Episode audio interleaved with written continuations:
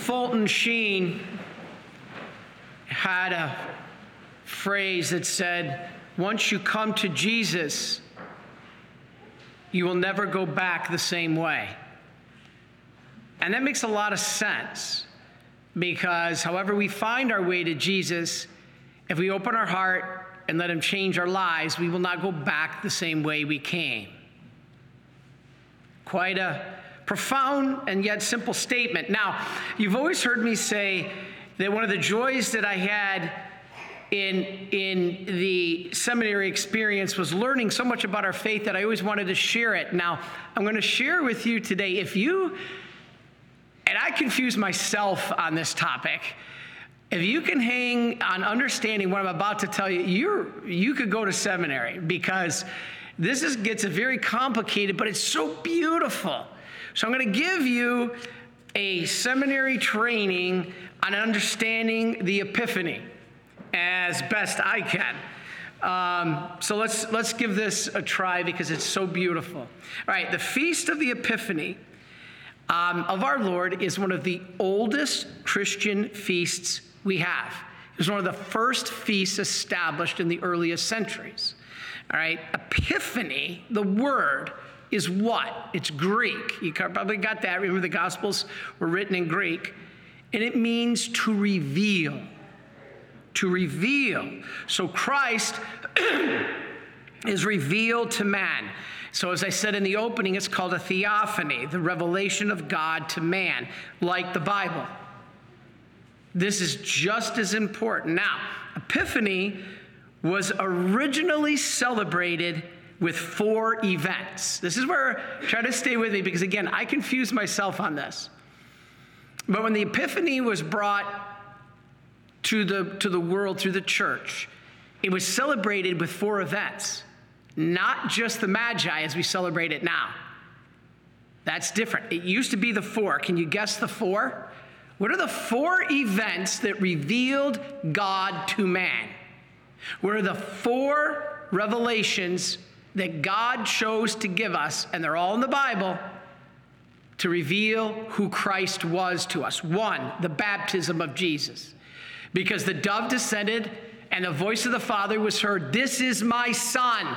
Theophany, revelation, Epiphany.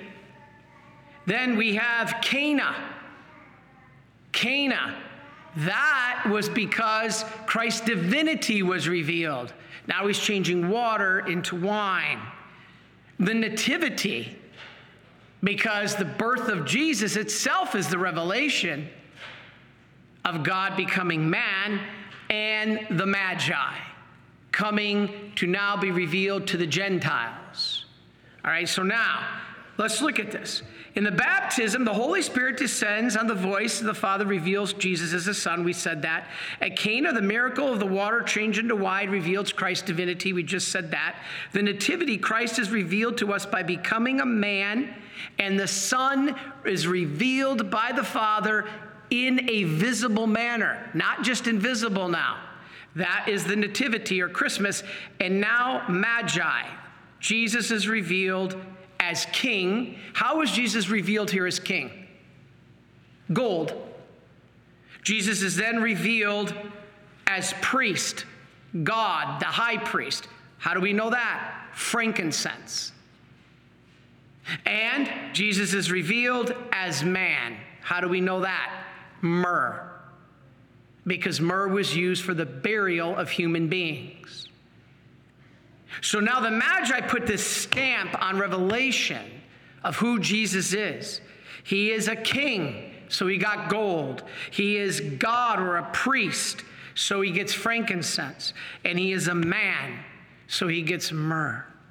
Now, eventually, here in the West, because we are part of the Western Church, the nativity was the first to be broken out and given its own feast called Christmas. That's why we have the 12 days of Christmas, and the 12 days of Christmas end with the Epiphany. Now, for a while, the Epiphany still celebrated the baptism, Cana, and the visit of the Magi. So you had the 4, then the church split out Christmas, has its own feast, but we still have Cana, or the baptism, Cana, and the visit of the Magi. Thus, the Epiphany came to mark the end of Christmastide, or Yuletide. Tonight, we will be singing Yuletide carols. We hope you can join us on the front porch of Red Lion Inn, right here in Stockbridge. Come on down. And for 48 years, we've been doing this. Brother Ken will bring the organ, put a little organ up there.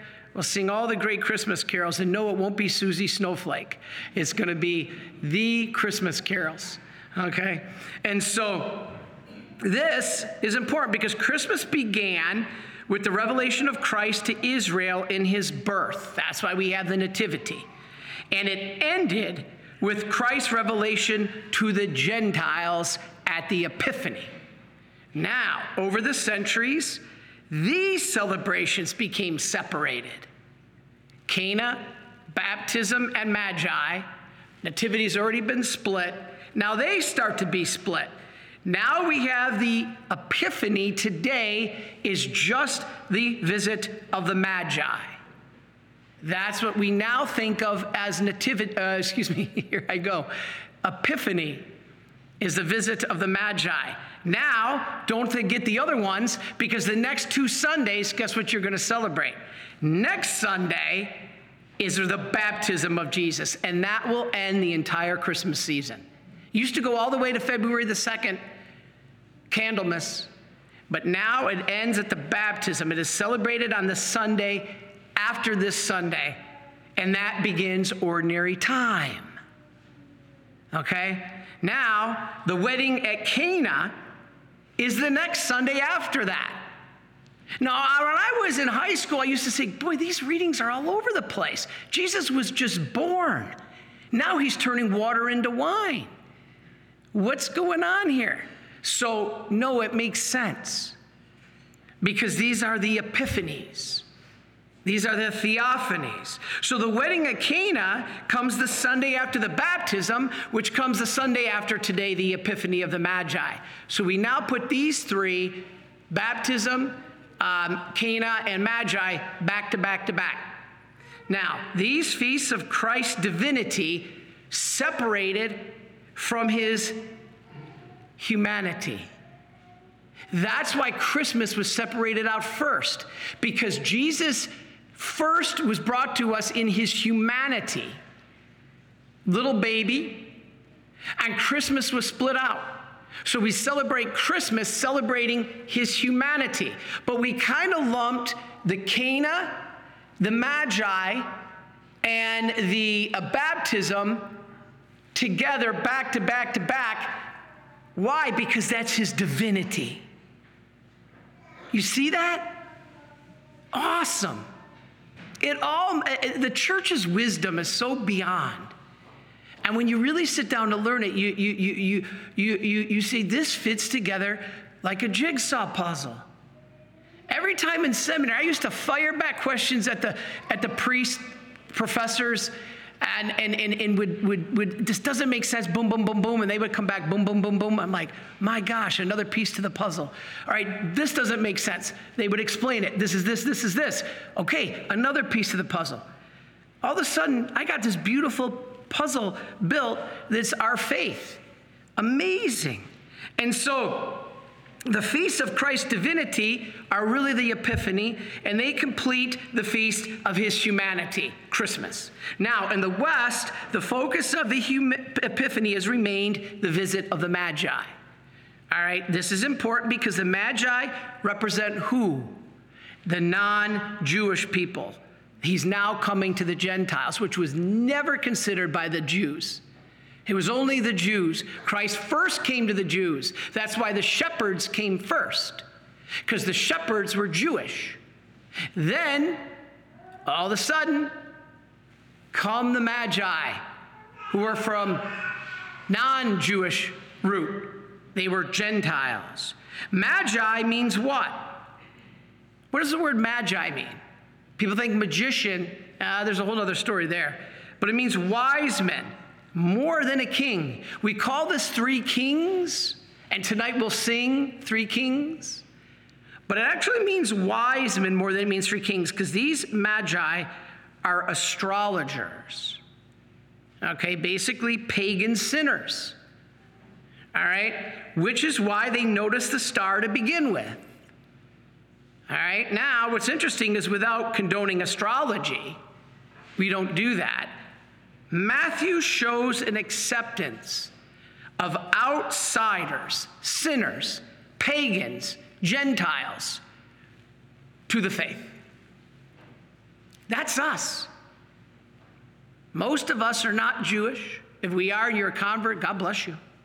So even pagans and sinners may respond to Jesus if given the chance. Remember Jim Carrey? So you're telling me there's a chance. Yes, right now. Now is the time to turn our life around. The sin of taking Jesus for granted is more the sin of us Catholics than pagans who even know little, because we were given this grace. To whom much is given, much is expected. And so in comparing the visit of these wise men that we just read, comparing it to the shepherds, what do we see? I always confused those as a kid. My mom had the nativity set up, and I'm like, wait a minute. I just read at St. Michael's, we read about the shepherds. Now, wait a minute. These are wise men. Are the shepherds the wise men? Are the shepherds different? Okay, they are different. Why? Jesus came to the Jew first. That was the shepherd. First came to Israel, and then he came to the Gentile, Magi.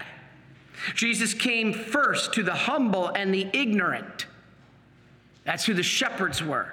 Then he came to the honorable and the learned and the wise, the Magi. Jesus came first to the poor, the shepherds. Then he came to the rich, the wise men, the Magi. So no matter who we identify with, Jesus comes to us. Powerful. You know, it's normally January 6th, even though today is the 8th. I said we move it to the nearest Sunday between the 2nd and the 8th. Normally January 6th is the feast, and it's moved to the first Sunday after January 1st, so it's from January 2nd to the 8th, which is why we're in today. Now, traditionally, this is when you have your houses blessed. You ever see the chalk written above the doorposts? You ever wonder what that was? 20 plus C plus M plus B plus, and then the year. 21 or 22, now we'll have 23. So if you see a door here on the campus or here on our grounds, and it has that written above it, 20 plus C plus M plus B plus 23, the year 2023, what does that mean? It's the three Magi, CMB, Caspar, Melchior, and Balthazar. It's interesting. These three kings represented what? Europe, Arabia, and Africa. It was funny because usually in the nativity scene, you usually see one with a very dark complexion, and you see the others with a little bit slightly different complexion. It's because, again, they represented Europe, Arabia, and Africa. And so this ends, as I said, the 12 days of Christmas or Christmastide, but Christmas, the season of Christmas, will go all the way to next week, the baptism. This is when you should remove your decorations. So we always laugh that you should have. Now, some wait all 40 days and don't take them down till Candlemas, which was the old rite, the old church missal, the end of the actual Christmas season. Now, to finish, a lot of confusion when I bring up Mardi Gras. Last week, I brought up Mardi Gras in a talk, and I said I truly believe that fraternities are the devil's mockery of religious communities. When I was in a fraternity, we'd actually be blindfolded, and they read these things over us. It's just like being prayed for in a rite. And I also said that the beads of Mardi Gras are like the devil's mockery of the rosary beads, because some, not all, young women will expose themselves for a set of beads. I got scathing hate mail over saying this. I'd like to clarify this. I'm not saying that's the intent of the rosary beads. I'm not saying that's the intent of Mardi Gras. Mardi Gras is the intent to usher in Lent. What I'm saying is it has been twisted by some, by many. It has been mocked by the devil. It doesn't mean that the original meaning was good. Of course it is. The meaning of sex is good. But the devil can twist it into being evil in the form of rape, for example. So all I'm saying about the rosary beads being mocked in the beads of Mardi Gras and all this hate mail that I got, you don't understand the meaning, you don't understand. No, I do. What I'm saying is that the devil with some has mocked it, because the string of beads that we pray on with the rosary now can be given to a young person in Louisiana to lift their shirt. And so I'm not saying everybody does that. I'm not even saying that's the reason that it was the beads exist. And people sent me these pages of dissertation on the meaning of the rosary bead or the Mardi Gras beads. I know, but it is being misused.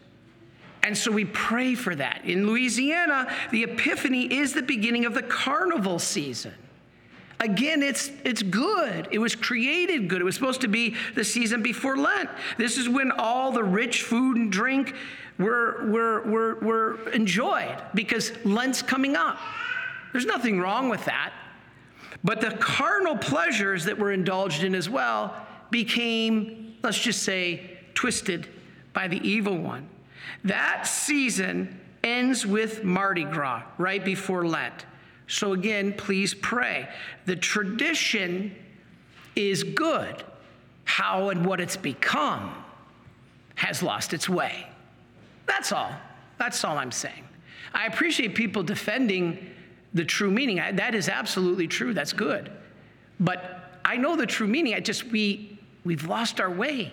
Go down and interview hundreds of people at Mardi Gras and see what the true meaning of the season is, and they'll tell you, oh, drink beer and give out beads so people will do things. No. All right, so truly now we finish. The tradition, as I said, is to sing Christmas carols on the Epiphany. This is the time we celebrate big time Christmas. We are still in the Christmas season, and it culminates Christmastide. So singing Yuletide carols tonight at the Maryland is an opportunity for us to put a stamp on these 12 days and say, thank you, Lord. You have revealed yourself now, not just to the Jews, but now to the whole world, to all the Gentiles, to all the people of the world, rich and poor, Jew and Gentile. So what a great gift we have in our church. So I hope this made sense, because it is a little confusing, but in the long run, God knows what he's doing. And so we give thanks to God for this beautiful celebration of the Epiphany, one of the most important in the church. Are you a Marian helper? Join our Spiritual Benefit Society and start sharing in the graces of all the daily masses, prayers, and good works of Marian priests and brothers all over the world. Sign up is free and easy. Simply visit micprayers.org. That's micprayers.org. Thank you, and God bless you. Please follow or subscribe to this podcast to receive the latest episodes and updates. If you have been blessed by this podcast, I invite you to leave a review. Reviews greatly improve our podcast ranking and will help spread this podcast to other people throughout the world. Are you enjoying this podcast? I invite you to listen to more shows brought to you by the Marian Fathers of the Immaculate Conception. Join us daily for enriching spiritual content which will help you on your journey with Jesus Christ. Simply visit DivineMercyPlus.org for a complete list of our shows. That's DivineMercyPlus.org. Are you a Marian helper? Join our Spiritual Benefit Society and start sharing in the graces of all the daily masses, prayers, and good works of Marian priests and brothers all over the world. Sign up is free and easy. Simply visit micprayers.org. That's micprayers.org. Thank you, and God bless you.